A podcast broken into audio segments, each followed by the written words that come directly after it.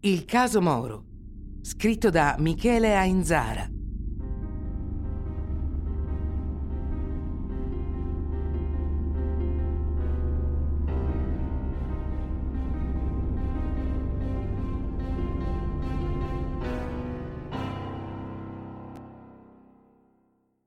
Il terrorismo italiano è un fenomeno che in quegli anni non ha avuto eguali in Europa, sia in termini di affiliazione che di vittime. Il caso Moro si innesta in questa atmosfera da cui non si poteva prescindere. La vita politica e istituzionale doveva tenerne conto, come in una forma di esercizio della volontà popolare spinta al di là di ogni regola. La vita dei cittadini doveva vedersela con un quotidiano, fatto di paure, sospetti o, peggio, sorpresa, perché la pressione era tale che un sostenitore, un fiancheggiatore, un assassino rischiava di essere molto più vicino di quanto si sarebbe desiderato, qualche volta in famiglia. Chiunque però poteva essere una vittima.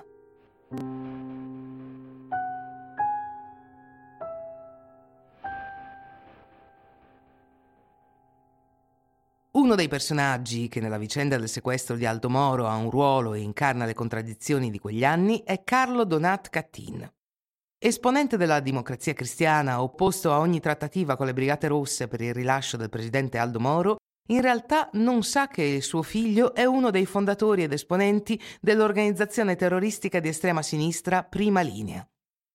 Potremmo continuare per ore con le contraddizioni, che però salteranno fuori da sole al momento opportuno in quanto sembrano necessarie alla comprensione del sequestro e dell'assassinio di Aldo Moro.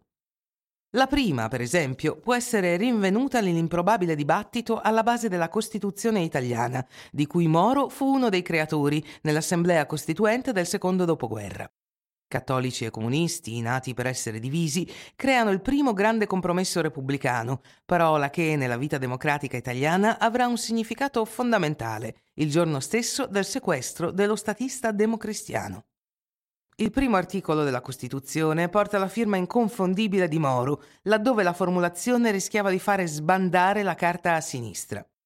Togliatti, fiero comunista, avrebbe preferito l'Italia è una repubblica democratica dei lavoratori, Moro propone fondata sul lavoro e la solidarietà sociale, ma si dichiara disponibile ad accontentare Togliatti. Passerà all'ultima formula, troncata dalla solidarietà sociale.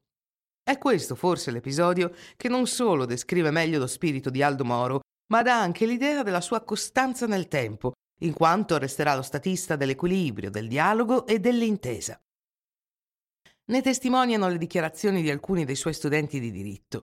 Saputa la notizia del rapimento, riconoscono volentieri che, malgrado le distanze ideologiche con il professore, Moro non esitava in aula a dare la parola e a iniziare lo scambio. Voleva conoscere. Aldo Moro nasce a Maglie, Lecce, il 23 settembre 1916. Si laurea in giurisprudenza nel 1938 e nel 1948 è professore di diritto penale all'Università di Bari. Partito con l'idea di creare uno studio legale col fratello, Aldo Moro è convinto dall'arcivescovo di Bari a entrare in politica. È formato dalle esperienze giovanili in area cattolica, si ispira alla dottrina sociale della Chiesa, per quanto a un certo punto sia tentato di confluire nel Partito Socialista. Una volta eletto deputato, nel 1963, la sua carriera si sposta dunque a Roma, dove fa trasferire la cattedra di insegnamento universitario per poter svolgere più agevolmente l'attività parlamentare. È proprio in un giorno in cui Moro, presidente della Democrazia Cristiana, parte per entrambe le destinazioni che tutto comincia. È il 16 marzo 1978 e Moro deve prima recarsi in Parlamento, dove è previsto il voto di fiducia al nuovo governo Andreotti. Subito dopo, all'università deve presenziare alla discussione di alcune tesi di laurea di cui è relatore.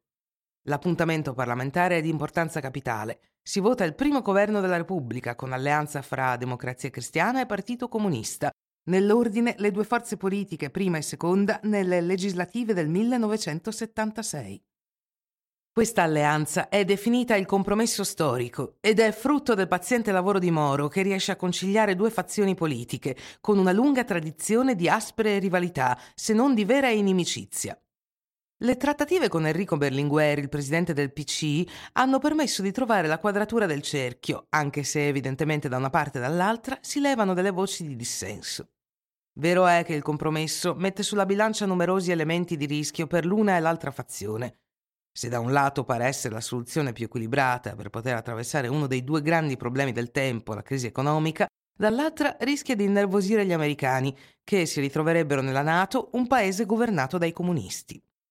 L'Unione Sovietica, invece, vede di buon occhio la coalizione per motivi opposti.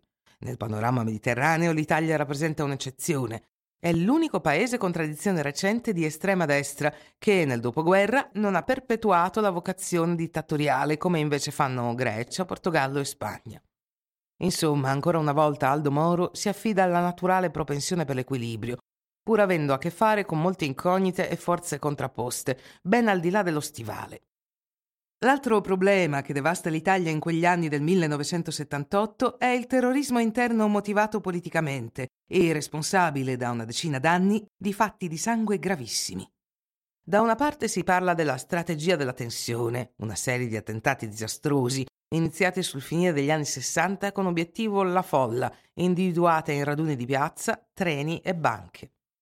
È la reazione dell'estrema destra, di matrice fascista, che, in una prospettiva di ripresa del potere assoluto, semina il panico per in seguito giustificare un giro di vite autoritario.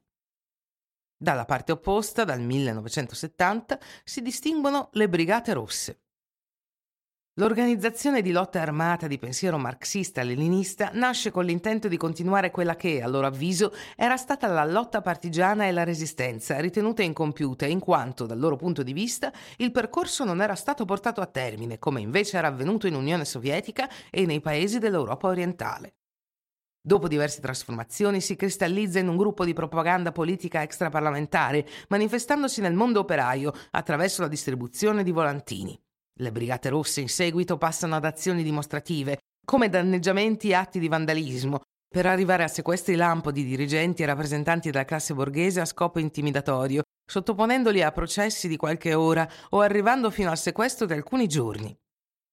Il motto a sostegno di queste azioni è il maoista, colpirne uno per educarne cento. Il radicamento delle Brigate Rosse nella società italiana è profondo. Le cifre di attivisti, fiancheggiatori e spalleggiatori lo dimostrano, quelle delle vittime anche. 86 morti, senza contare i feriti durante le azioni, che prevedevano anche rapine di autofinanziamento. A livello istituzionale, il PC era stio inizialmente a riconoscere la matrice di sinistra dell'organizzazione, riferendosi alle BR come brigate cosiddette rosse, per poi arrendersi all'evidenza. Gli atti delle Brigate Rosse sono molto più mirati e capillari delle stragi di destra. Giudici, giornalisti, poliziotti, professori universitari, ma anche sindacalisti non sufficientemente motivati. A loro modo di vedere, nella lotta operaia cadono sotto i loro proiettili o vengono, come si diceva allora, gambizzati, ossia feriti in maniera irreversibile agli arti inferiori.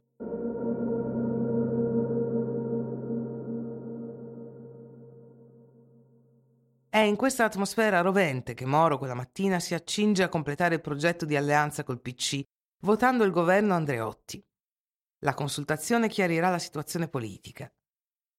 Alle nove Aldo Moro e i cinque membri della scorta escono da casa sua al quartiere trionfale. All'altezza di via Fani esplode l'inferno. La Fiat 130, con a bordo Moro, scortato dai carabinieri Domenico Ricci al volante e Oresto Leonardi, è seguita da un'alfetta, dove siedono altri tre membri della scorta, i funzionari di PS Giulio Rivera e Francesco Zizzi. Una Fiat 128 con falsa targa diplomatica si inserisce nel traffico e costringe le macchine ufficiali ad arrendersi, facendosi tamponare all'altezza di uno stop. Scendono travestiti da avieri dell'Italia i brigatisti Mario Moretti, Franco Bonisoli, Prospero Gallinari e Raffaele Fiore e iniziano a sparare, provocando la morte immediata di quattro membri della scorta e il ferimento grave del quinto, deceduto in seguito. Inutili sono i tentativi di Ricci di estrarre la Fiat 130 dalla trappola. Davanti la 128 oppone resistenza, in quanto Moretti la tiene bloccata con il freno a mano. Dietro c'è invece la pesante alfetta. La sparatoria inizia praticamente a senso unico. Numerose armi dei brigatisti si inceppano a ripetizione, circostanza che però non fermerà l'agguato. Più in là c'è la terrorista Barbara Balzerani. Tiene lontani con la minaccia di una mitraglietta eventuali passanti. Neutralizzati i membri della scorta, Fiore estrae Moro dalla Fiat 130 e lo fa passare, disteso sotto una coperta, sul sedile posteriore di una Fiat 132 blu, pronta alla fuga. Segue un complesso susseguirsi di cambi auto. Moro è trasferito in un furgone Fiat 850T all'interno di una cassa di legno e parte alla volta del covo. Alle 10.10 10, Valerio Morucci chiama l'agenzia di stampa ANSA e rivendica l'agguato.